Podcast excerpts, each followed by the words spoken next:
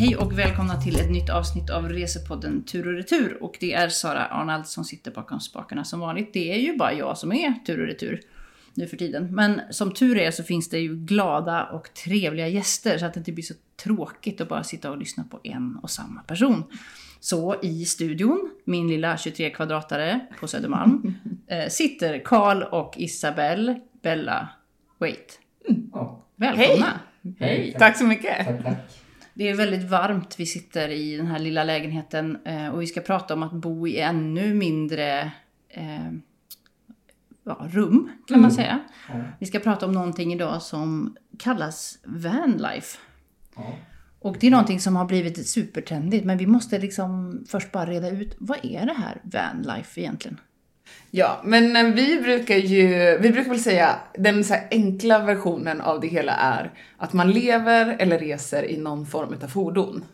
Det är liksom den grundläggande beskrivningen kan man säga. Mm. Eh, och sen jag tror att många som alltså, så attraheras av det, det handlar väl om att man vill skala ner, eh, bo mindre, enklare, frigöra mera tid till vad det nu kan vara man är intresserad av. Men kanske jobba, jobba mindre. Mm.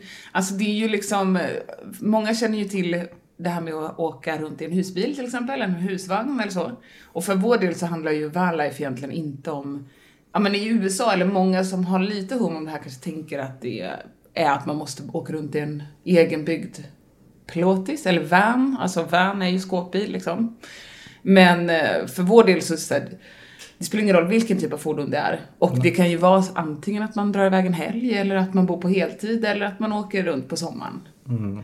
Men att då, alltså, så jag tror att många som, som kallar sig själva vanlifers eller liksom att man har ett visst mindset som förenar på något sätt. Och det är väl just det där med minimalism och man vill skala ner, eh, bo, göra ja, enklare, en enklare vardag. Men också frihet, eller hur? Att ha frihet att kunna välja. Absolut. Frihet tror jag alltså så här, eh, är väl det som många nämner framförallt när man pratar om vanlife. Ja, och friheten med vanlife då kanske kontra det som är klassisk campingsemester Många gillar att frikampa, vilket alltså betyder att man bor, eller att man ställer sig någonstans som inte är liksom en camping eller en ställplats. Inte någonting som redan är ordningställt, utan Nej. man vill komma ut i naturen, så då kanske du drar dig in på någon skogsväg eller ställer dig någonstans som inte liksom är Det är en plats som inte, kanske inte är i ordning gjord för just ja, för camping. Vi ska prata lite mer om eh, vad, hur man lever sitt vanlife och lite dos and don'ts och lite andra saker. Men vi ska prata lite grann om er först, tänkte jag. För det finns ju en anledning till att just ni sitter här. Eh, för att ni driver någonting som heter Vanlife Sverige. Och läser man på er hemsida så står det Vanlife Sverige är en podcast, en hemsida och ett community för oss som lever eller drömmer om att leva vanlife. Så ni har liksom omfamnat, det är ni som är vanlife i Sverige. Det är liksom, ni, ni är på toppen av den här pyramiden. Nej usch vad hemskt beskrivet.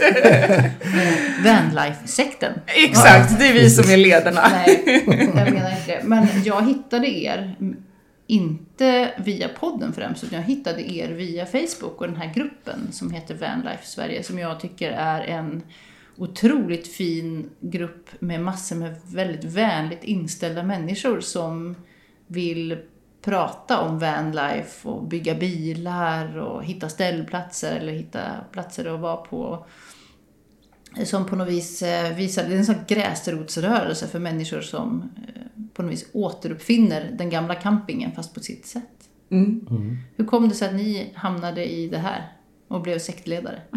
Alltså fy, du får inte beskriva oss som det. Jag, Jag hoppas tror- att alla som lyssnar- som lyssnar på den här podden förstår att, att jag skämtar. Ja, jag tror det också va.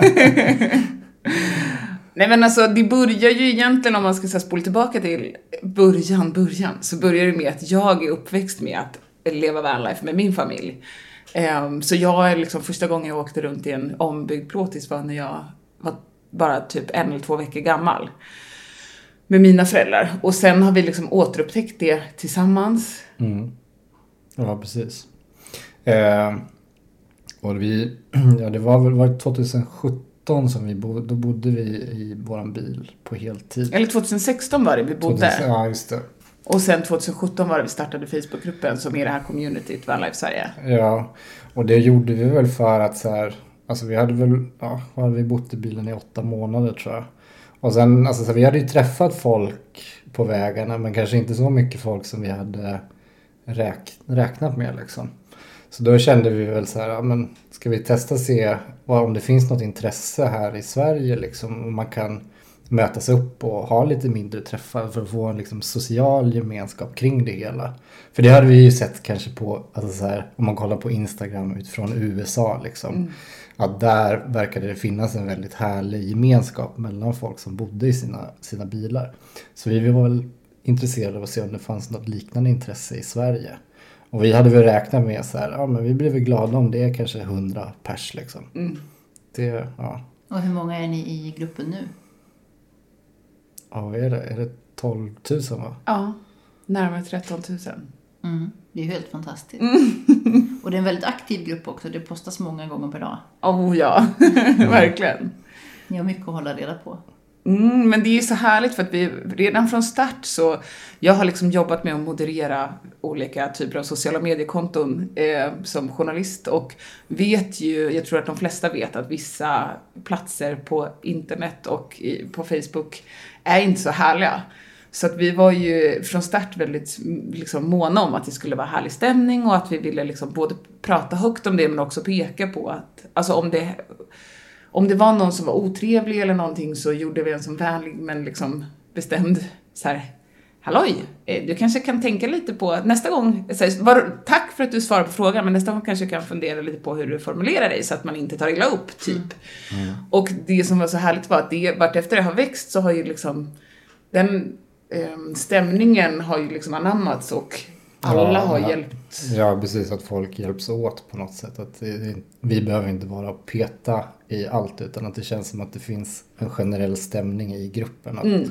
ja, att folk kan säga till varandra om det, ja, om det är någon som skriver någonting som är dåligt liksom. Mm, eller otrevligt. Ja, precis. Och jag tror också att mycket, alltså en, vi har väl liksom en grundinställning att här, inga frågor är dumma och det kommer väl ganska mycket från att vi själva alltså har från början har haft ganska liten kunskap om bilar liksom.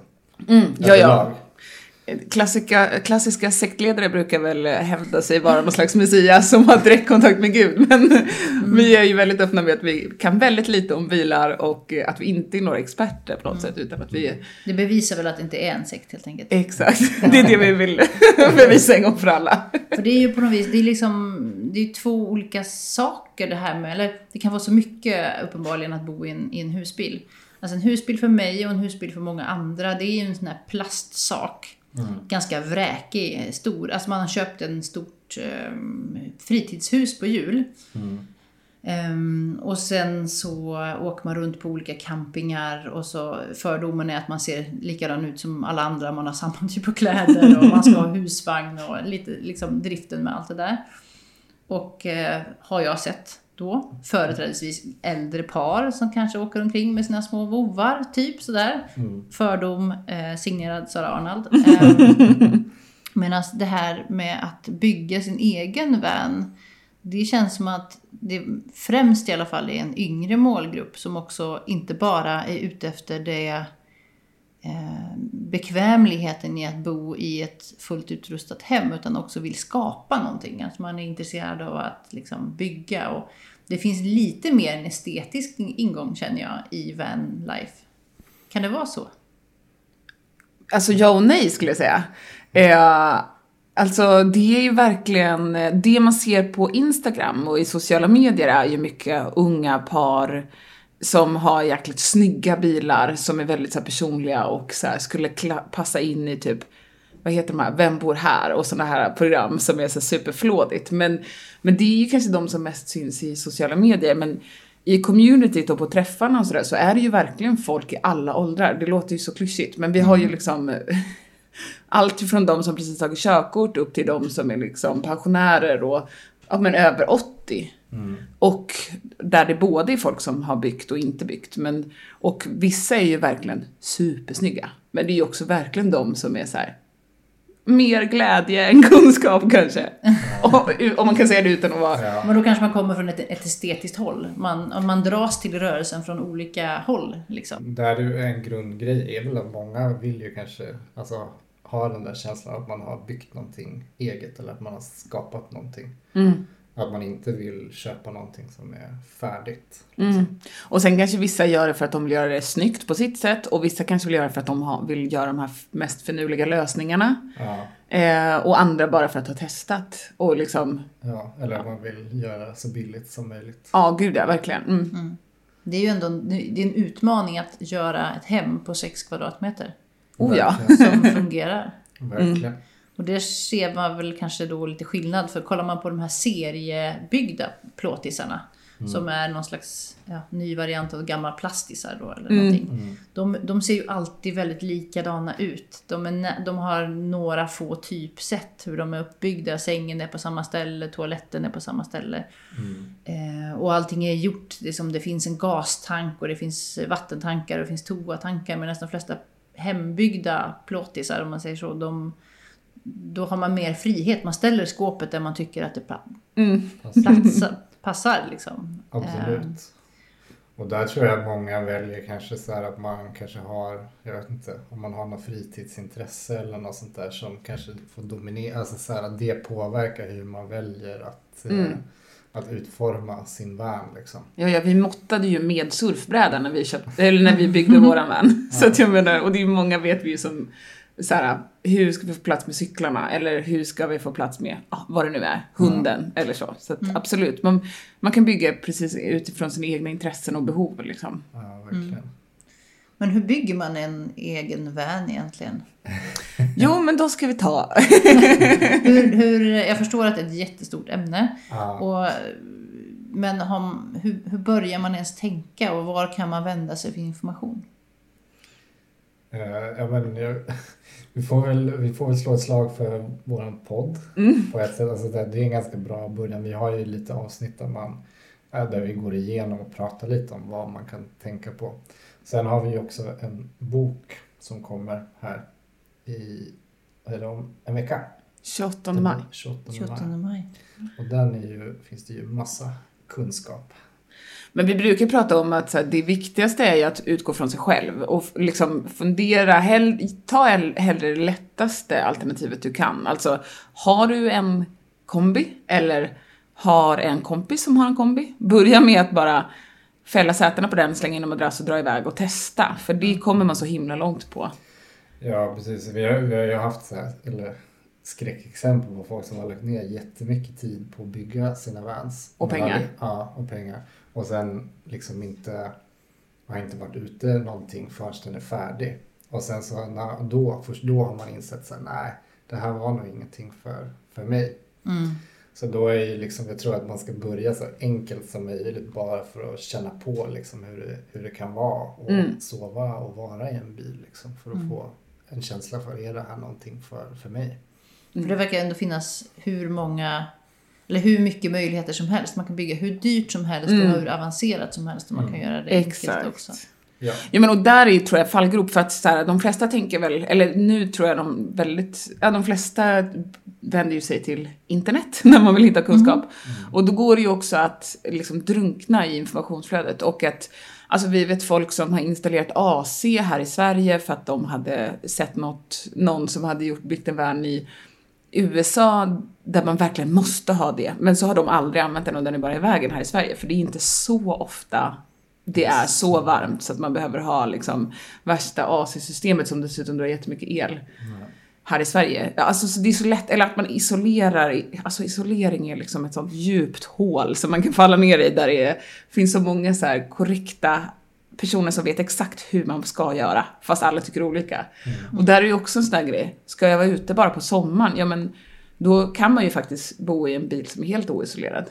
Eller vill jag bo dygn, eller liksom året runt på vintern i Sverige i ja men liksom Jokkmokk, ja då kommer du behöva tänka lite mer på isolering och ventilation och sånt. Men så att, hela tiden utgå från sig själv är ju liksom det absolut bästa tipset egentligen.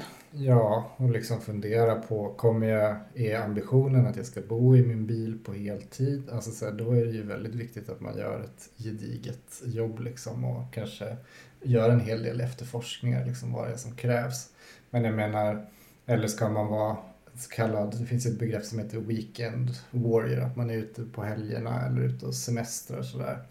Då kanske man, om bara använder den på sommaren, då kanske man inte behöver eh, fundera lika mycket på, på ja. Det är bättre att bygga vart efter. Man åker Ja. iväg och så inser man att gud vad jobbigt det var att huka i skogen varje gång jag ska gå på toa. Men då kanske jag hittar en gammal portapotti som jag kan köpa på Marketplace eller något och så Ja. kan jag gå på toa i den. Eller alltså att man bygger Mm. på vart efter man inser sina behov istället för att börja med Mm. max och sen inse att man inte behövde allt. Liksom. Nej, jag, vet, jag, jag brukar ju säga så här att eh, man måste bygga tre vans innan man hittar den perfekta vanen. Mm. För första vanen bygger man så som man tror att man, vad man behöver liksom. Mm. Och sen så inser man andra, då har man liksom så här, ja men jag behöver, det här behövde jag inte. Och sen så bygger man den andra och sen så kommer i den tredje så landar man någonstans mellan de där två som blir den ultimata vanen. Man kan väl också förstå varför inte alla tycker det är så kul att bygga heller. Alla kanske tror att det är kul att bygga och så kommer man på att det är ganska svårt ändå. Eller det kan vara svårt att dra all el och hitta rätt isolering och leda bort och se till att det inte får kondens. Och det är så mycket att tänka på, och gaskopplingar och hejsan svejsan. Så det är många som vill köpa färdigt. Absolut. Men samtidigt så finns det en mellandel, eller många som vill köpa färdigt men man vill inte köpa den där som är massproducerade för att man vill ha någonting som är lite najsare. Så det, det är ju uppenbart att det finns en stor andrahandsmarknad för Ja, fina absolut. fixade vans. Absolut. Och nu är det då, upptäcker jag som håller på att köpa min första vän, att Mm. eh, det är verkligen säljarens marknad eh, just nu. Mm. Eh, Det är huggsexa om dem. Eh, Och man kan ju kanske prata om den här vanlife-trenden då. Eh, Och jag, egentligen skulle jag inte ens vilja nämna covid för jag är så trött på det. Så att det liksom, varenda poddavsnitt på, på sistone har varit handlat om covid. liksom. Men jag, jag känner väl kanske att covid måste ju ha spelat roll i att det har tagit lite fart. Men jag undrar om inte det hade tagit fart ändå. Jo, Eller? det, det tror jag. Alltså det, Absolut. det menar, ja, från det att vi liksom startade Facebookgruppen eller vad man ska säga så har ju vi hela tiden sett ett stadigt ökande intresse. Liksom.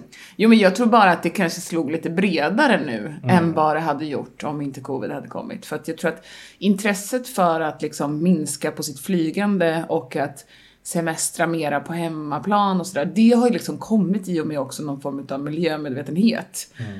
Eh, men sen, och de har liksom redan hittat, eller hade redan hittat, börjat hitta till vanlife, men sen så när covid tvingade oss att stanna innanför liksom landets gränser eller, eller till och med länet eller sådär, så då började ju också folk som kanske inte var så taggade på att tälta, eller liksom som inte hade råd att bo på hotell eller på vandrarhem eller, ja, då började ju folk söka efter, efter alternativ. Och då tror jag också de som vanligtvis kanske skulle ha åkt utomlands hittade också till vanlife på något vis.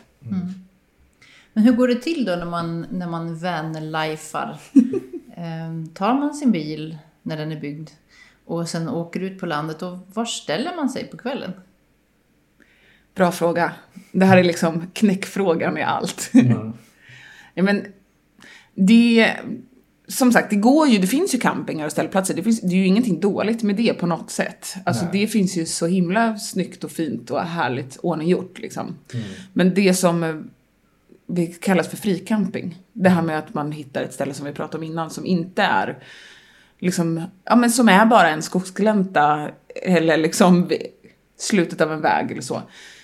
Det är ju någonting som är väldigt populärt och som kanske börjar bli lite mer populärt och det är, där kommer det ju också med vissa liksom det är, Visst ansvar.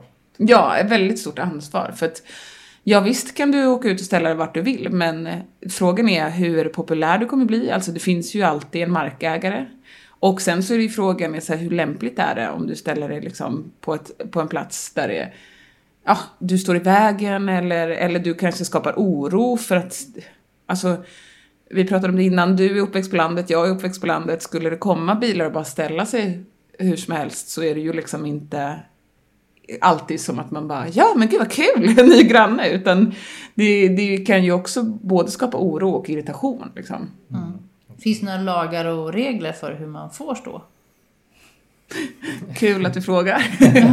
ja, det här gjorde jag liksom, förra året försökte jag göra ett stor undersökning bland alla eh, Sveriges kommuner och länsstyrelser för att ta reda på det här. För att det är ju, alltså, vi tror ju, och jag tror att så här, de flesta vill ju göra rätt, bara man vet vad rätt är. Mm. Eh, men det är ju, fricamping är ändå ett relativt nytt fenomen, så det finns inte riktigt färdiga liksom, lagar och regler kring det. Nej, det är väl lite av en så här, grå zon liksom. Mm.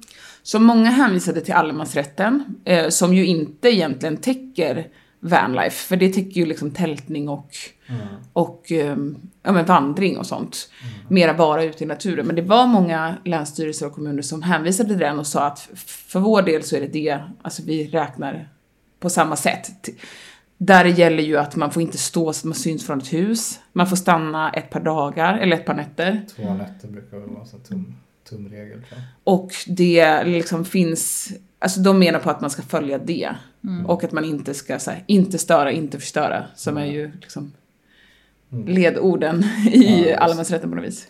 Ja, och sen finns det ju så här, terrängkörningslagen den, jag tror du, du har bättre koll på det, för du gjorde researchen till det där. Ja, men det handlar ju om att man inte får köra med motorfordon i naturen, så du kan liksom inte bara bränna rakt ut, även om det ser supermysigt ut mellan de där träden där en bit bort i skogen, så får du ju inte, även om du har en bil som kan, så får du inte bränna ut i skogen, utan du får bara stå på liksom vid sidan av en väg kan du ställa dig. Mm. Eh, och då så, så, är du på en skogsväg så kan du ställa dig vid sidan av vägen så länge du inte förstör naturen eller står i vägen. Mm. Um, och det gäller även stränder och sånt som folk kanske inte tänker på att men här kan jag ju köra med min bil. Mm -hmm. Men det handlar ju om att man inte ska liksom förstöra um, vad heter det? växtligheten eller störa djuren eller djurlivet och sådär.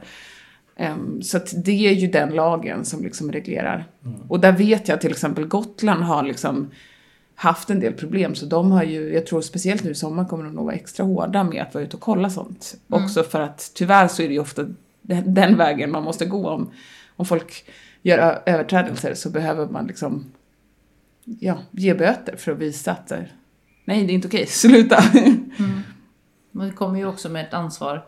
Alltså om folk fortsätter då att bete sig konstigt då, liksom, mm. och, och, om det då kommer bestämmelser att man inte får, då kommer ju till slut eh, det dyka upp en lag eller det kommer mm. att komma bestämmelser eller att markägare får sätta upp staket eller Bommar, vad som. ja precis. Ja, precis. Och då får man ju en ganska, en ganska trist, jag menar det, miljön blir ju trist då för mm. att vara vanlifer om det är så att man till slut då bara får stå på ställplatser eller på Ja, mm. och det som är liksom, nu har vi pratat om det här med vart man kan stå, men det finns ju också så här hur, hur ska du bete dig sen också? Och där är det ju så superviktigt för att bara det här med så här nedskräpning har ju blivit mycket värre nu i och med att det är så många fler som är i naturen. Mm. Um, och sen så såna här saker som att tömma sin gråvattentank, som är ju det vattnet som du typ diskar i och sånt, eller sin liksom latrin, alltså toaletten. Mm. Eh, det, kan, det ska du liksom inte göra i naturen. Både för att, alltså du, du får inte, det kan vara dåligt för miljön, djuren och naturen. Mm. Men också för att, så här, ja du kanske tänker att men det är bara jag och det här är bara vatten. Mm. Och lite diskmedel och lite matrester. Men det är ju inte bara du. Alltså vi har många människor här i Sverige och vi är många med, camp, alltså med vans och sådär. Så ja. det blir ju både snuskigt och... Ja, det blir ju extra viktigt att man inte gör det när, när det börjar bli så populärt. Mm. Också för att man ska kunna fortsätta ja. åka runt. Precis. Och inte bara vara hänvisad till campingar. Och vi har ju ganska bra eh, här i Sverige med så här rastplatser och, och olika väg Ja, efter de flesta större vägar så finns det liksom eh, ställen där man kan tömma allt sånt där på utan att behöva betala för det. Mm. Liksom. Hur hittar man det då? Finns det appar och Trafi sånt? Ja, det finns appar. Man kan gå in på Trafikverkets hemsida. Det är väl de som har de som är administrerar det liksom. Mm. Jag tror att de har en app. Ja, det finns någon app också. Mm. Det finns ju, jag, nu eftersom jag tänkte inträda i vanlife-livet mm. här nu så har jag gjort lite research och det verkar finnas ganska många internationella appar också. Vissa mm. funkar i Sverige och så. Men mm. Det är väl kanske lite drömmen för många att man också kan ta sin van utanför Sveriges gränser. Och då Mm. behöver man ju även i Polen eller i Tyskland eller i Spanien också veta hur man tömmer sitt gråvatten. För jag tror inte att det är okej där heller att bara Mm. Nej. släppa ut det på gatan. Och det handlar ju inte om, alltså så här, i slutändan så handlar det ju inte om så här, bara att följa reglerna eller lagarna, utan det handlar ju verkligen om att så här, vi måste värna om vår natur. Och det blir ju inte bra om bara man släpper ut det. Och Ja, det finns jag också... också så här, man ska eller värna riktet kring vanlifers. Alltså Mm. så, här, så, att man, så att det inte blir att folk liksom rynkar på näsan när man kommer där i sin bil utan att de kanske ser det som någonting positivt Mm. istället. Ja, ja, vi har ju liksom i samband med Håll Sverige Rents olika städdagar så har ju vi anordnat Vanlife städdagar. Som vi kallar för cleaning van. Men och där, eh, just för att vi vill visa på att så här, hellre att, det är ju liksom inom friluftsrörelsen från början är ju så här leave no trace och det här med att man ska, vad är det, lämna, ta, ta inget annat än bilder, lämna inget annat än fotsteg. Eller något sånt, någon sån här Ja. härlig Ja, men ehm, samma sak med att liksom få in det i så här vanlife-medvetandet och i så här stoltheten med att så här, men jag är en vanlifer så jag tar en påse och plockar lite skräp innan jag åker från den här platsen om det nu ligger, även om det inte är jag som har slängt det liksom. Nej, och jag tror liksom att så här, jag, vet, jag tror att det blir extra viktigt också kanske när det, om det är folk som attraheras av det som kanske inte är så vana att vara ute i naturen och så här, att man får lära sig hur man, ja, men hur man beter sig tänker jag. Jag tror också typ inte att det handlar om att man inte vet, utan det är ju Nej. en så här vanlig sak, speciellt, jag tänker på det när man så bor i stan där allting är asfalt och så här, det är så lätt att någon bara släpper ett kvitto. Alltså jag, guilty, jag har ju garanterat gjort det någon gång säkert själv också. Eller typ på den tiden jag rökte för hundra år sedan. Gör inte det, det är dåligt.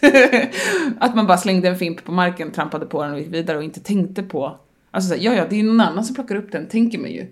Det är ju inte att jag inte vet att det är dåligt att slänga den på gatan, men det är ju bara en sån här vanesak, man har ett beteende. Och vad då nästa gång jag går ut på gatan så är det ju rent, för det har städats här. Men det gör, ju- alltså det är, nå- i naturen finns det inga städare på det sättet, det får vi vara tillsammans liksom. Men har ni varit utomlands någonting och kört med eran van? Mm. Hur funkar det och vad är skillnaden mellan att åka runt i Sverige och åka utomlands? Eh, ja, det beror lite på vart man är någonstans liksom. Eh, jag vet inte, vi har ju varit i en, ganska mycket i Norge. Där känns det som att det är ganska liknande här. Men jag vet inte, som Holland till exempel. Där är det liksom inte tillåtet överhuvudtaget att frikampa. Så där, måste, där är det hänvisat till att stå på eh, ja, men campingar eller ställplatser. Annars blir man väckt av polisen. Precis. Det har vi ni testat. blivit det? Eh, och det var ju, inte, vi, ja, vi, vi, visste ju faktiskt inte att det var olagligt, hade vi inte tagit reda på. Så att vi stod, på, vi stod på en parkering i en stad som heter Harlem och sen klockan sex på morgonen så löste med ficklampor in i vanen och så knackade de på eh, och frågade vad vi höll på med. Men de var, jag vet inte, de var väldigt trevliga. Eh, mm. Och sa så här, ja, alltså vi har inget, frågade, "Vi- visste ni att det är olagligt? Så, Nej, tyvärr. Eh, De sa, jag har inget emot det personligen, men det, ja, ni får inte. Det vill säga man, man kan inte bo... Man kan inte stå på en vanlig parkeringsruta ruta på ICA Maxi och sova. Nej. Nej, du får inte stå någonstans Nej. som inte är en camping liksom. tror, du får liksom inte sova i din bil. Och det som var var ju att han sa egentligen ska jag ge er böter men jag låter er passera för den här gången. Ja. Så där hade vi nog tur över att vi liksom dels så här, säkert att vi var liksom våra fördomar, eller hans fördomar, eller vi hade väl tur att vi liksom, han var schysst och vi Mm, inte ja. vi, fick checkade med, om. vi fick ju sova vidare liksom. Ja. Och så, men ja.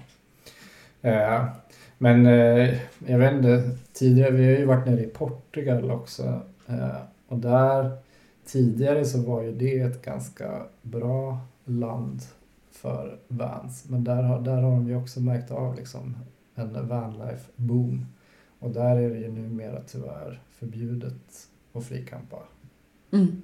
Att man måste också. Det är en ny lag sedan i år. Ja, Ehm, för att de också upplevt att det har varit för mycket stör, störning, eller så här högljutt och skräp och sånt. mm. Och det finns väl en ganska stark kraft som vill försöka få bort den där lagen. Eh, men för det finns ju många också vanlifers, alltså portugiser som bor på heltid i sina vans som nu är liksom förpassade till ställplatser och sånt. Men det är ju på grund av att man inte har betett sig. Alltså att det skräpas ner och att... Ja. Men jag menar generellt så skulle jag säga i Europa, framförallt om man pratar om Frankrike, Spanien och Portugal så finns det ju väldigt så bra infrastruktur för just eh, vans och sådär. Det finns liksom alltså så här ställen som du kan stå på och även så här tömma toaletter och sådär. Mm. Eh, Så att det enda, eller ja, det som kan vara svårt är ju det här med gas och sånt där. Det är olika kopplingar beroende på Mhm, vilket mm. land det är. Det, det har ju vi fått erfara liksom den hårda, hårda vägen. Vi och typ alla andra som... Alltså det är ju verkligen en sån klassiker. Men hur svårt kan det vara? Men det är, ja. Man är ju ganska beroende av gas för matlagning eller värme eller vad det nu är. Mm. Men eh, det finns inga internationella, eller så här, det finns ingen standardkoppling så det får man köpa med sig adaptrar från Sverige. Mhm. Men sen tror jag det handlar ju också ganska mycket om kanske när på året som du är ute. Om du är ute liksom, alltså mitt i högsäsong, mitt i sommaren. Alltså då kanske man, då är det liksom. Då är det ju svårare både här i Sverige och i Europa. Ja, det men är kan så du, mycket mer kan du folk, åka liksom. liksom off season så finns ju, är ju möjligheterna större, vad ska säga. Mm. Också att människor generellt, alltså när det kommer tio bands om dagen eller husbilar eller vad det nu är, det är klart att man blir irriterad när Mm. den elfte kommer. Men eh, när man kommer lite off season, då är ju inte, då har inte liksom samma irritation byggts upp heller. Så att Ja. oftast är ju folk lite mer bjussiga med att säga ja ja, eh, ett- lite så här, vem är du? Ja men ni verkar reko, så här, varsågod ni kan stå här en Mm. natt. Men ta med er ert skräp typ. Alltså. Ja, och jag vet, det är väl något sånt där, alltså så här, tänker oavsett var man kommer, om man liksom stöter på här lokalbefolkningen, att vi pratar med dem liksom i den. Ja, den var trevlig ja, och... och berätta vem man är liksom och sådär. Mm. Eh, och vi har väl också någon sån generell regel att vi, man ska ju liksom inte stanna för länge på samma, samma plats heller. Nej. Och är det någon som ber en att flytta, så gör det. Även om du vet med dig att du kanske egentligen får stå här för att någon regel, eller liksom det finns ingen campingförbjuden skylt eller vad det nu är. Men är det någon som ber dig att gå, eller flytta på dig, så men gör det istället. Alltså oftast om någon kommer och är lite irriterad så, när man börjar prata och berättar varför man är där och att man bara, vad det nu är man gör där liksom, och tänkte åka imorgon eller så, då brukar ju folk vara så här, ah men okej, men då är det lugnt.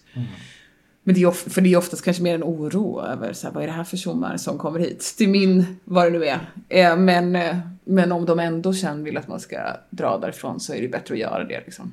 Men det måste ju ligga någonting i antalet människor, tänker jag. Mm. Att eh, det är klart att om någon skulle, om en person skulle fråga om de fick tälta på ens tomt, Mm.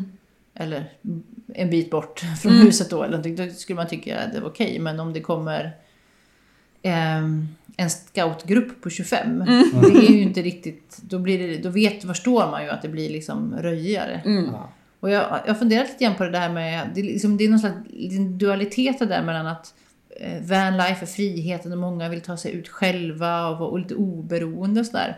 Men ändå så vill man vara tillsammans, att det blir mycket Vissa vill åka iväg och bara ställer sig någonstans själv för att man vill vara själv. Mm. Men också att det finns ett slags behov, att det är många som vill åka och ha någon slags träff. Mm. Är som en stor, och då, då förstår jag ju att det blir svårt. Liksom, om det är Mm. så att det plötsligt står det 50, en fredagkväll så står det 50 bilar. Och då är det klart att det är alltid fest i tre av dem i alla fall. Mm. Mm. Men för jag har hört om ett ställe i Kinnekulle så, så är det någon stenbrott där folk är Mm. hela tiden. Och jag tänker så här, gud i himlen, så här, hade jag bott nära det där stenbrottet hade jag nog blivit rätt trött på att det kommer en massa bilar. Ja, kul. ja men, eh, ja, men nu anledningen till varför vi börjar stamma var för att vi brukar sällan eh, nämna specifika namn. Just Ja. för att det blir, men vi kan ju ändå prata om det här för att det är ju ett ställe som är så extremt Ja, för det allmänt måste vi ju säga att alltså, i er Facebookgrupp så har ju ni en regel om att man inte får tipsa om specifika platser. Mm. Men det här tror jag, jag tänker att eh, även om just Kinnekulle är en sån här plats så tänkte jag så här, det är bara en representant för Mm. nästa vecka kommer det vara ett annat ställe där det dras mycket folk. Liksom. Ja men grejen är den med just den platsen är ju att det är en plats som jag tror har varit populär för husbilar och vans och så länge liksom. Och det är ju perfekt på det sättet att det inte finns direkt några hus precis i närheten. Alltså som störs, vad vi har förstått av våra vänner som bor där. Nej. Som också är en del av vanlife-communityt. Eh, så att nej, det är klart att det inte är populärt att det är över... Alltså ingen plats mår ju bra av att det är hur mycket folk som helst hela tiden. Nej. Och det är just därför vi har den här regeln med att man inte får lägga ut platser. För att det är klart om du ser bilder och får en adress eller så en pin till ett superfint ställe. Det är klart att du vill åka dit. Men så tänker ju alla andra också. Och ja, för då- då, någonstans är det ju, man letar ju efter de här äh, drömmiga platserna liksom. Mm. Eller det är väl det som alla letar efter på något sätt. Då får man hålla utkik på Instagram istället och se vad folk pinnar för något.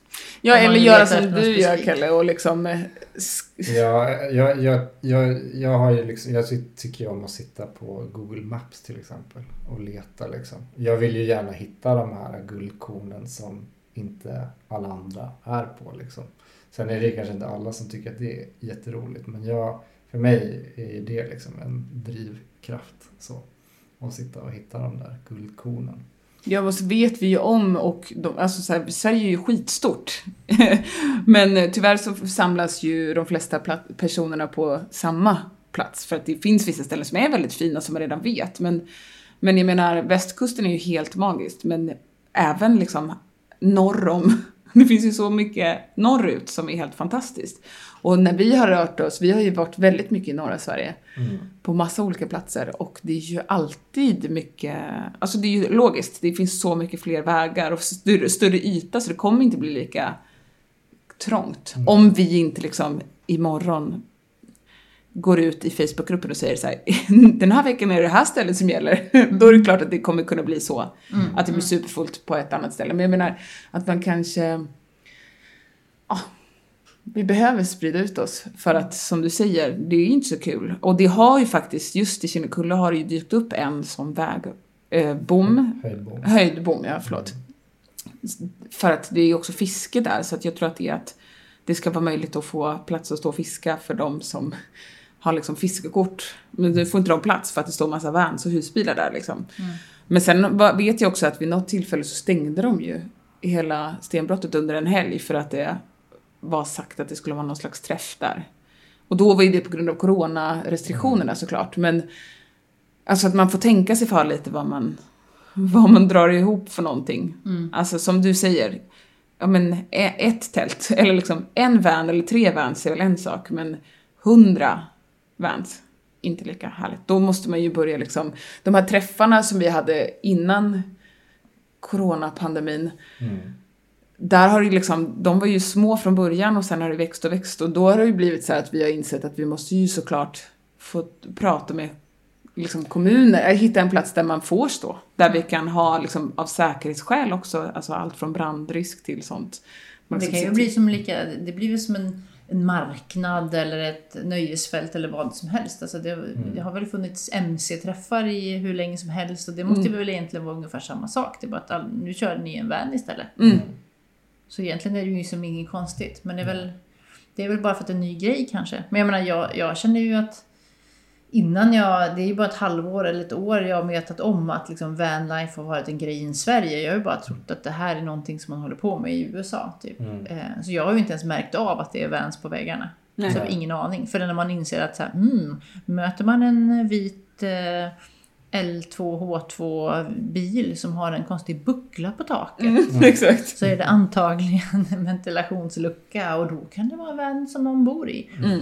För det är många som gillar liksom lite den här stealthiga looken också, att man inte har, att det inte syns utifrån egentligen att det är en, en, en van man kan bo i. Mm. Så jag tror att det, det är nog ändå så att rörelsen har gjort allt den kan för att inte vara påträngande också, Mm. Ja, absolut. av olika skäl. Ja, Men verkligen. så är det nog. Var har ni varit någonstans i år då, hittills? Och kört? Alltså, vi har ju haft sådana problem med våran van nu det senaste året. Eh, faktiskt. Eh, Det är ju så med bilar generellt och eh, kanske vans. Så det finns ju fler saker som kan gå sönder i en van än Mm. vad det kan göra i en vanlig bil. Men så vi har haft lite strul med den, så nu har vi faktiskt varit ute med Förra år, sommaren så köpte vi, panikköpte vi en Volvo 245. Alltså en gammal Volvo eh, som vi fällde sätena på och bodde i hela sommaren för att våran van strulade. Vi fick en enorm vattenskada. Mm. Eh, mm, men så vi har faktiskt varit ute med våran, med den, Jolanda heter våran Volvo. och eh, kört runt med den. Och den är ju inte lika vinteranpassad så att vi har varit lite mindre i år än vad vi Det brukar. har varit väldigt mycket mindre. Just alltså dels på grund av att vi inte har haft tillgång till våran van. Eh, men också eh, just att vi har hållit på att skriva boken. Ja. Och det har, så det har väl gjort att, alltså så här, jag tror, hade vi haft vanen så hade vi ju varit iväg med den svin mycket. Men det har liksom inte funnits tid att fixa den. Och det är svårt då att i en gammal Volvo kombi och åka iväg där. Eller det är liksom inte, jag vet inte. Vi har inte varit jättelockade av den när det har varit så kallt. Faktiskt. Nej. Nej, det är sant. Men eh, det är ju många som har börjat bo heltid i sina vans. Och det måste vara en utmaning, tänker jag. Eh, för det första, vart skriver man sig då? Mm. Hur funkar det? Alltså det, det här har vi också forskat på, för det är ju en sån fråga som många kommer upp och Vi har ju bott på heltid eh, fast under liksom, ja men, typ nio månader är väl som längst. Mm. Och det är reglerna, sen några år tillbaka så är det förbjudet att eh, skriva sig på fel adress. Alltså man kan få böter och undra om man inte till och med kunde få fängelse för det. Det här ska jag inte svära på. Men du måste skriva det på den platsen som du, den adressen som du är, har mest anknytning till. Eh, vilket kan ju vara lite flummigt, vad betyder det? Eh, för vår del så var det våra föräldrar. Mm. Men eh, det lättaste man kan göra är att prata med Skatteverket. Men man kan liksom skriva sig, säg att du har en familjemedlem eller någonting så eh, Posten är ju ganska lätt nu för tiden att få, den kan du väl få via sån här, dig, någon digital tjänst liksom. Mm. Men det måste fortfarande vara skriven någonstans och man kan inte vara skriven i en van. Eh, om det rullar runt. Bor du till exempel permanent på en camping i din van, då kan du i vissa fall skriva dig på den här campingen. Men Mm. Eh, Det smartaste skulle jag säga är att ringa till Skatteverket och fråga dem för att, Mm. så att det inte blir fel. Här, är det okej att jag skriver med hos min syster? Eller, Mm. ja, så att, inte, så att man gör rätt från början. Liksom.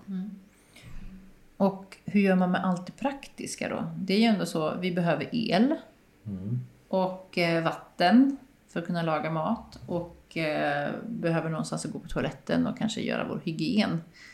Det låter ju ganska svårt, tycker jag. Speciellt i det här landet där man kanske inte alltid kan liksom, duscha utomhus och så. Vet ni några som med framgång lever det här livet? Många. Ja, men det, jag tror det finns ju lite olika varianter man kan lösa det på liksom. Jag vet vissa gör ju det, alltså så här, alltså att man kanske har ett nätverk av kompisar omkring sig där man kan få liksom komma hem till dem och eh, jag vet inte, tvätta eller vad det nu kan vara. Eh, har man inte det, jag vet inte, så dusch och sånt, många har ju dusch i sina vans. Att man, om man nu ska bo på heltid, att man väljer att bygga in det liksom för att det underlättar. Annars får man ju köra den här klassiska med ett träningskort, att man kanske tränar någonstans. Kan man duscha där. Mm. Det finns ju kedjor som finns i hela landet. Typ. Om man vill åka runt så kan man Mm. liksom nyttja duscharna. och Mm. kanske träna lite då om man pallar också. Mm. Ja, men sen så, så här, vatten är ju väldigt lätt, speciellt i Sverige är det väldigt lätt att få tag på vatten för att vi har ju dricksvatten överallt. Allt från mackar till rastplatser till kyrkogårdar faktiskt. Finns ju, alltså ja, det, det är ju egentligen det lättaste. Ehm, och sen toalett, det var ju det vi var inne på innan, att man kan tömma. Det smartaste då är ju att ha en toalett i sin egen van liksom. Mm. Det finns lite olika lösningar men det är ju skönt. Tycker en annan, eller jag tycker i alla fall det. Ja, Inte behöva liksom gå ut i skogen varje gång eller typ leta upp en öppen toalett. Mm. Men el är ju så här, på sommarhalvåret är det ju lätt att ha solceller. Mm. Men sen på vintern, ofta kopplar man ju sitt elsystem till bilens generator så att bodelsbatteriet laddar medan man kör. Mm. Men sen så är det ju många som också kanske eh, ja, men antingen laddar på en camping eller på en ställplats eller kanske göra någon deal med någon bonde som har lite mark och ett eluttag så att man kan få Mm. komma dit och ladda ibland och sådär. Ja, för det vet ju folk, alltså, just under vinterhalvåret när det kan vara ganska kärvt att man kanske väljer att inte åka runt så mycket utan att man faktiskt har en plats som vanen står på.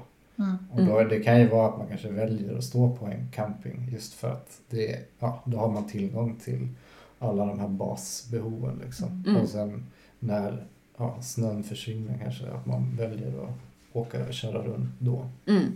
Så det är väl lite, eller att man, ja, för många som vill, alltså, eller vi vet ju många också som flyr kylan här och åker ner i Europa. Ja. Det är då man är Mm. nere i Europa och så är man hemma i Sverige under sommar, Mm. sommarhalvåret. Men det är Ja. ändå imp- imponerande hur, hur fort det har gått med solceller och sånt. Ja. Eh, för, och det verkar ju bli bara bättre och bättre hela tiden. Att Mm. Med Ja. ganska stora och bra solceller, eh, någon bra regulator och eh, stora batterier så kan man ju klara sig ett tag. Ja. Mm. Vilket var någonting som man knappt hörde om förut. Och nu har ju de här litiumbatterierna kommit Mm. som är mycket lättare och som är mycket dyrare. Och Mm. jag tycker att hälften av alla frågor på forumet handlar om hur kopplar jag elen? Ja. Och ska jag ha landströmsuttag eller ska jag inte ha det eller generator? Och det, är liksom, det är en hel vetenskap. Ja. Men det är otroligt häftigt att det faktiskt går att utvinna så mycket energi ur solen nu. ja, det är helt fantastiskt verkligen. Verkligen. Ja, och där kan man väl säga att så här, det är ju smart att ta hjälp just med elsystemet. Det är när, eftersom det är som 12 volts system eller liksom svagström heter det. Ja, så är det. Då är det ju tillåtet att göra själv, men det är ju alltid bäst att ta hjälp av någon som kan för att det är ju liksom säkerhetsaspekten där är ju superviktig. Ja, och det är inte så kul om man pajar sin nya dator för att man har kopplat någonting fel. Nej, eller att bilen börjar brinna för att man har missat någon grej som gör att det liksom skaver sönder. Ja. Det är mycket, ganska mycket sådana saker. Gas är också en sån där grej som, som kan... Mm. Man ska provtrycka sitt gassystem om man har ett centralt eh, gassystem installerat. Om man inte kör liksom, lösa gas canisters och sånt där. Mm. Mm. Så det känns ju ändå som att det är, det är ju inte helt lätt att förstå alla, dels lagar och regler men också så här hur man, best practice, hur man, hur man bör göra. Nej men precis, men det är ju så bra för det finns ju så här, man kan be om att få göra en gasolbesiktning när man besiktar sin bil. Det ingår liksom inte längre men, men man kan köpa till det för någon hundralapp och det är ju så här 100% värt att göra det. För säkerhets skull liksom. Ja, och jag tänker där just med så gasol och sånt, många väljer väl bort det just för att man, många har nog ganska stor respekt för det. Vilket man ska ha med rätta, för det, blir det fel så kan det ju smälla liksom. Ja men det, det vanligaste är ju i så fall att det läcker. Ja. Alltså och då kan du ju, alltså då ska man ha bra ventilation och en gasvarnare så är man liksom safe där. Mm. Ehm, men ja, som sagt, man ska ju liksom se till att ta det säkra för det osäkra. Mm. Och sen det svåraste, det som har varit svårast är, är ju det här med om du har en skåpbil, köper en skåpbil tom, då är den oftast lätt lastbil eller personbilsklassad. Men om du vill bygga om den till en husbil så kommer du antagligen vilja klassa, alltså omregistrera den till en personbil klass 2, alltså en husbil. För att du vill kunna försäkra den som en husbil. För att om det händer någonting med din bil, din van, utan att du har försäkring, alltså att du bara har en vanlig bilförsäkring, då kommer du inte få någonting för det som är i bilen. Alltså inte ens om de stjäl, alltså om det brinner eller om det stjäls någonting. Så att det, det har liksom varit en liten djungel, vilka regler som gäller, hur du måste utforma din bil. För att det är, så him- det är också så nytt att folk bygger sina egna bilar, så många besiktningspersoner bedömer på olika sätt. Men där kan man väl också säga att ett smart tips är att höra av sig till den besiktnings, där du tänker göra registreringsbesiktningen. Mm. Och fråga från, hos dem så att du Ja. vet vad de går för, på för regler. Men det har väl också varit, alltså jag tänker, det har väl också varit så här diskussioner kring det, alltså så här, att man ska registrera den som någonting annat för att man ska kunna kringgå så här äh, campingförbjuden. Ibland så finns det ju skyltar som så här, här får du inte stå om du har en personbil klass 2. Men om Mm. den är klassad som en vanlig personbil så rent tekniskt sett så får du stå där liksom. Men det kan ju vara, om, om man tänker så, så kan det ju vara värt att tänka på att då får du inte, kommer, om du får inbrott i bilen och blir av med din dyra kamera och dator eller vad det nu kan vara så täcker inte försäkringen det. Nej, eller att det börjar brinna. Mm. Och sen så är det där också lite det som vi var inne på innan, att så här, Ja, ja, men bara för att det är en husvagn på den där över campingförbuden-skylten som är överstryken så kan man ju tänka sig att de inte är så sugna på att det ska stå en van där heller. Alltså, Nej. att man får kanske vara lite, min, alltså så här, vara lite generös i sina tolkningar och tänka att så här, här är jag nog inte önskad, så då får jag hitta en annan plats att stå Men på. det finns ju alltid människor som ska lura systemet. Så här, Mm. De kan man ju inte göra någonting åt för de kommer Nej. ju försöka lura på något annat då. Ja, Absolut. men det dumma då är ju att då kan det ju bli så att det blir ännu hårdare restriktioner och hårdare regler. Exakt. de får gärna tänka på oss andra också. Ja, men jag måste ju tipsa om det avsnittet ni har eh, i eran podd som handlar om försäkringar. Ja. Ni pratar med en person från konsumenternas, ja, Konsumenternas försäkringsbyrå. precis, som kan allting om eh, motorförsäkringar och reder ut de olika begreppen. Mm. Eh, och överlag så tycker jag ni har en väldigt bra podd när man ska lära sig en massa saker. Eh, men nu räcker det ju inte bara med podden utan nu måste man köpa en bok också. Så det tycker jag. Det har liksom blivit, nu har det blivit någon slags trend i den, i den här podden att eh, jag har haft flera gäster här nu på rad som håller på och släpper en bok. Och det här var, jag visste ju inte ens om att ni höll på att göra en bok när jag bjöd in er. Nej. Så det var ju jättekul. Men jag är ju så, så pepp på den här boken. Berätta om den. Vad, vad, vad får man när man köper den? Vi är också så peppade så att vi typ Ja. inte vet var vi ska ta vägen. Ja, men det har varit en dröm länge att få skriva en bok. Mm. Eh, nej, men jag tänker att det handlar väl ganska mycket om det som vi pratar om här, men att det kanske är ännu mera eh, kött på benen liksom. Mm. Eh, och sen, eh, vi delar ju med oss en del av våra erfarenheter och resor, men sen får man även eh, stifta bekantskap med olika personer från vanlife-communityt. Mm. Det är liksom en blandning av härliga bilder, tips och tricks, inspiration och massa intervjuer mm, med folk som lever vanlife på ett eller annat sätt. Och där har vi också valt personer, intervjupersoner utifrån att vi vill visa på bredden. mm, För att det är ju som sagt så himla lätt att man tänker att så här, men det här är nog någonting som passar bara hmm, den här typen. Eller, men att i vårt community och på våra träffar, det är ju så himla stor bredd. Och liksom, vi vill visa det och att man kan göra det på så många olika sätt. För vi har ju också en liten så här, faktaruta med så här, hur mycket, vad är det här för bil och hur mycket har den här personen betalat när den köpte den och lagt på eh, bygget. Och då Ja. får man ju också en, ett hum om att det går att göra inom så många olika... Ja, budgetar liksom. Mm. Det är allt från folk som har lagt över 200 000 på sina bilar till folk som har lagt 30 000 kanske. Mm. Så att det finns liksom, ja, hela spektrat på något sätt. Jag såg någon bil på, på Blocket här nu för ett tag sedan som gick på 4,5 miljon. Det var någon slags eh, så här militärfordon i massivt format som någon hade byggt om med allt. Liksom. Aha. Då blir det nästan amerikanska mått. Ja, Så här, om man åkte runt i Kanada ibland så här, då kommer det ju sånt som egentligen är ja. en buss. Ja. Eller en dubbelbuss. Mm. Eh, som när den ställer sig på plats så åker det också ut i sidled Mm. så att den liksom blir som en trerummare. Vi har faktiskt intervjuat ett par som köpte en sån som var, alltså inte exakt en sån, men just sån som har såna här slide-outs på sidorna. Mm. Jag tror att de hade 30 kvadratmeter i sin. Ja, jag tror var det 30-35? Jag kommer inte exakt ihåg, men vi har intervjuat dem i podden. De, åkte, de köpte en sån, renoverade den och eh, var iväg. De skulle egentligen åkt runt i Europa, det var precis när corona kom. Men sen åkte de runt här i Sverige istället Mm. med sina två barn. Mm. Eh, Så det finns sånt även här i Sverige. Dyker de upp på- träffarna också eller åker de på vanliga campingar? Tror ni? Alltså, de gillar, vi vet ju då när vi pratade med dem så var det mycket fricamping också, men det blir ju begränsat när du har en så stor bil, för du kan ju liksom inte köra in på en skogsväg och Nej. hoppas på det bästa för att du kommer behöva kunna ta dig därifrån också. Mm. Ehm, så jag tror att det var en blandning av campingar och parkeringar blir det ju mycket då. Mm. Finns det någon rivalitet mellan er och de här vanliga camp camperserna? De, är, de som hänger på vanliga campingar. Tycker de att ni är konstiga tror ni? Jag vet Jag inte. vet faktiskt inte. Alltså vi vill ju inte att det ska finnas en rivalitet. Nej. Men sen så är det väl kanske en viss...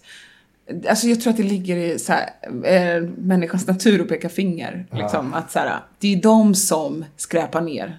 Det är de som släpper ut sitt gråvatten. Ja. Och det tror jag pekas liksom hejvilt åt alla hållkanter. Men vi vill inte att det ska finnas rivalitet. Nej. Nej, verkligen inte. Alltså jag tänker att det är ja, alla som är trevliga liksom. Ja, ja, och det är ju så att alltså, så här, i communityt finns ju allt från husvagnar till plastisar till plåtisar till Volvo kombis och allt däremellan liksom. Men jag, vet, jag tror att det finns kanske så här, inom vanlife community så kanske det finns någon idé om att många, alltså så här, som vi sa tidigare, eller många sådana här stora, eller många husbilar är generellt sett är ju ganska stora liksom. Och att jag tror att många gör den distinktionen att man, ja, men har man en plåtis då man tar inte upp lika mycket plats. Man kan stå på en, en vanlig PR-ruta liksom. Så att det finns nog ändå lite skulle jag säga. Mm, okej. Ja, kanske. Att plåtis är lite mer indie, liksom. Ja, det tror jag. Ja, kanske. Kanske. Mm. Det har kanske med bekvämlighet att göra. Men jag tänker att om Mm. det skulle vara, finnas mer plåtisar eller om man skulle vara fler vanlifers som ibland eh, tog in kanske då mer på en camping Mm. och, och, och liksom blev synliga. Att det kanske skulle så, gifta ihop de här två communitiesarna lite grann. Och Mm. liksom lura över lite grann på eran.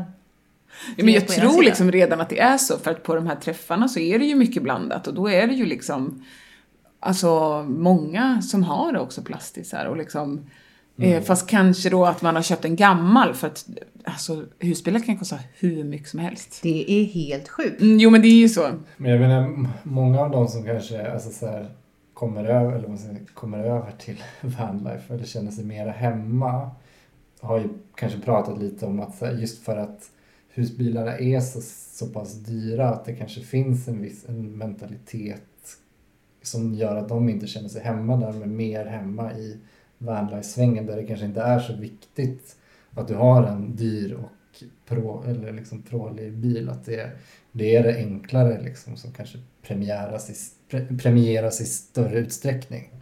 Ja det finns liksom ingen status kring om du har en så här dyr bil eller om du har lagt mycket pengar på din, liksom ditt bygge utan det är ju snarare så här, va vilken cool lösning! Eller så här, har du korkmatta på väggen? Vad häftigt! Alltså, det är ju mer sånt. Man pratar kanske, liksom, man pratar inte så mycket om pengar. Och va- framförallt så pratar man verkligen inte om så här, den här klassiken, vad gör du då? Alltså det första folk på en fest eller på en, så, vad det nu är, mingel, så är det så här, ja men vad sysslar du med? Det är liksom, alltså det är ju så många som vi har liksom umgåtts jättemycket med och du pratat om livets svåra frågor typ, men jag har ingen aning om vad personen jobbar med. Och det är så skönt. Alltså att inte, det ligger ingen status i sådana saker, utan det är liksom, ja, jag upplever att det är mycket mindre status generellt liksom. Mm. Ja, det håller jag med dig om. Men sen finns det också de som har nya plåtisar. Ja, Eh, och då kan det ju va- vara så här, ja vi kan ingenting, vi, alltså så här, vi har jobbat jättemycket och har mycket pengar men vi kan ingenting om att bygga, men vi vill ha, leva det här livet så då köper vi en van. Så why not? Eller- Ja, why not liksom. Ja. Ja, alltså jag menar det är ju, och jag, det ska inte vara så här bara, ja men du måste bygga din egen bil. Har du liksom inget intresse av det så, och har möjlighet att köpa en, då gör det. Liksom. ja, ja, ja. Ja, som sagt, andrahandsmarknaden är glödhet. Det finns nästan inga bilar att få tag på. De som har köpt nya bilar i Sverige, de står på väntelista. De kanske, de har, många har fått så här uppskjutet så de skulle hämta ut i april och får i Aha. september och de är ju inte så glada nu. Åh nej. Eh, Tyskland, som är ett stort land för att importera husbilar ifrån. Ja. Eh, där är det helt soprent på bilar. Är det sant? Eh, så det, det är inte bara vi i Sverige som har kommit på att, att eh, det kan vara bra att ha ett litet hus på hjul. Nej. Nej. Ja, jag hänger i en annan Facebookgrupp eh, som det är människor, människor med plåtisar i. Och det, man kan väl säga att det är lite en annan stämning men det är också kanske lite äldre som hänger där. Men de, där upplever jag att man har väldigt bra annan feedback på vad som kan gå fel i en sån serietillverkad plåtis. Mhm. Där är de väldigt, väldigt de är duktiga på att komma med eh, så feedback på Ja, men jag har en sån här Carman Davis 650L eh, Special Edition, bla bla. Och eh, nu så har jag lite problem med min vattenpump, den låter så här. Och då är det alltid någon som är så här, ja men det där är 89 va? Ja, den, eh, den funkar så här. Om du bara vrider den två varv till höger så kommer den Ja. röra sig. Så att det, det är en sån enorm kunskapsbank om vad som kan gå fel. För de kan alla de som serienumren, men de skulle inte veta när det är dags att byta eh, något lager på en Ford Transit. Det har liksom ingen kanske Nej. så. Men så det finns ju uppenbarligen så här Facebookgrupper för an, alla. Mm. Ja, visst. Ja, verkligen. Och jag tänker så här, jag vet inte, alltså så här, folkabussar generellt sett är ju också en sån grej som det verkar finnas ett ganska tight community till och så här i sådana Facebookgrupper enorm kunskapsbank och där man kan liksom beskriva som du säger, ja men den låter så här, Mm. den här årsmodellen och bara, ja, då är det det här som är, som är felet. Alltså Mm. jag tycker det är fantastiskt i er, i er grupp. Alla är så himla eh, hjälpsamma. Det var ju någon som fastnade här utanför Stockholm för någon vecka sedan. Mm. Som sa, ah, men nu har den stannat bilen. Den låter så här. Och så filmade då liksom. Ja. Och så hade de fått en quote från någon, eh, någon shady business som gjorde en service. Och så var det någon hos er då som sa att nej, nej, nej, nej, nej men det där är mycket billigare att laga. Så här, Kom över till mig, jag har en svets. Typ. Mm. Ja, och det händer ganska ofta att så här, nej, jag står här i skogen, min bil har lagt av, vad ska jag göra? Eh, och så är det typ så här, men det är lugnt, jag känner den här mecken här som kan hjälpa till och jag kan komma och hämta dig så kan du få krascha på min soffa. Alltså folk som aldrig har träffats förut. Och det är ju det som blir så här, jag vet inte, man blir varm i hjärtat av att, att det är så. Vi har ju själva varit med om det. Ja. Att vi liksom, när våran bil packade ihop en timme kvar tills det var så städgata och vi skulle få böter och det skulle bli kaos och så bara Hjälp, vad ska vi göra? Så var det ju också så folk som kom och hjälpte oss. Och det, alltså det är ju helt fantastiskt. Men det är liksom det finaste vi har fått i det här communityt. Att vi har fått en hel, liksom 12 000 nya vänner typ. Men också att det kan, jag tror att det kan kännas skrämmande för många att köpa en bil. Alltså jag är 46, snart 47 år gammal och jag har ju inte ägt en bil sedan jag var 21. Nej. När jag bodde i skogen då skulle man ju ha bil men här i Stockholm så behöver man inte ha bil. Och så tänker jag så här, ja men nu ska jag köpa en skåpbil. Och det är superskrämmande för man vet ingenting om bilar. Hur ska det låta? Vad får, måste man kolla efter? Och då är det så skönt att ha ett community att hålla i handen och liksom bara kolla, så här, eh, hur funkar det här? Och jag tycker att jag ser ganska många glada amatörer i en grupp som är så här. Oj, vi skulle bara titta på en van, men nu har jag köpt en, en, eh, en transporter här Ja. och eh, jag ska visst bygga om den. Det, det finns en, eh, en härlig naivitet men också med någon slags grundstöd i liksom hur, Ja. Hur, hur, att det kommer att ordna sig. Mm. Det finns någon som är på en sida. Mm. Och det tycker jag är härligt. För jag hade nog jag hade nog aldrig, speciellt inte om jag var 25, hade jag inte bara så här, ja men det, jag köper den här personboxen va. Den, eh, det, det löser sig. Hade aldrig hänt liksom. Nej, men alltså grejen är den, hade inte vi, vi hade ju, eftersom vi började med det här innan vi hade byggt communityt, så, och inte visste att det fanns något annat community, då hade vi tur att vi hade mina föräldrar som jag hade gjort hela den här grejen flera gånger.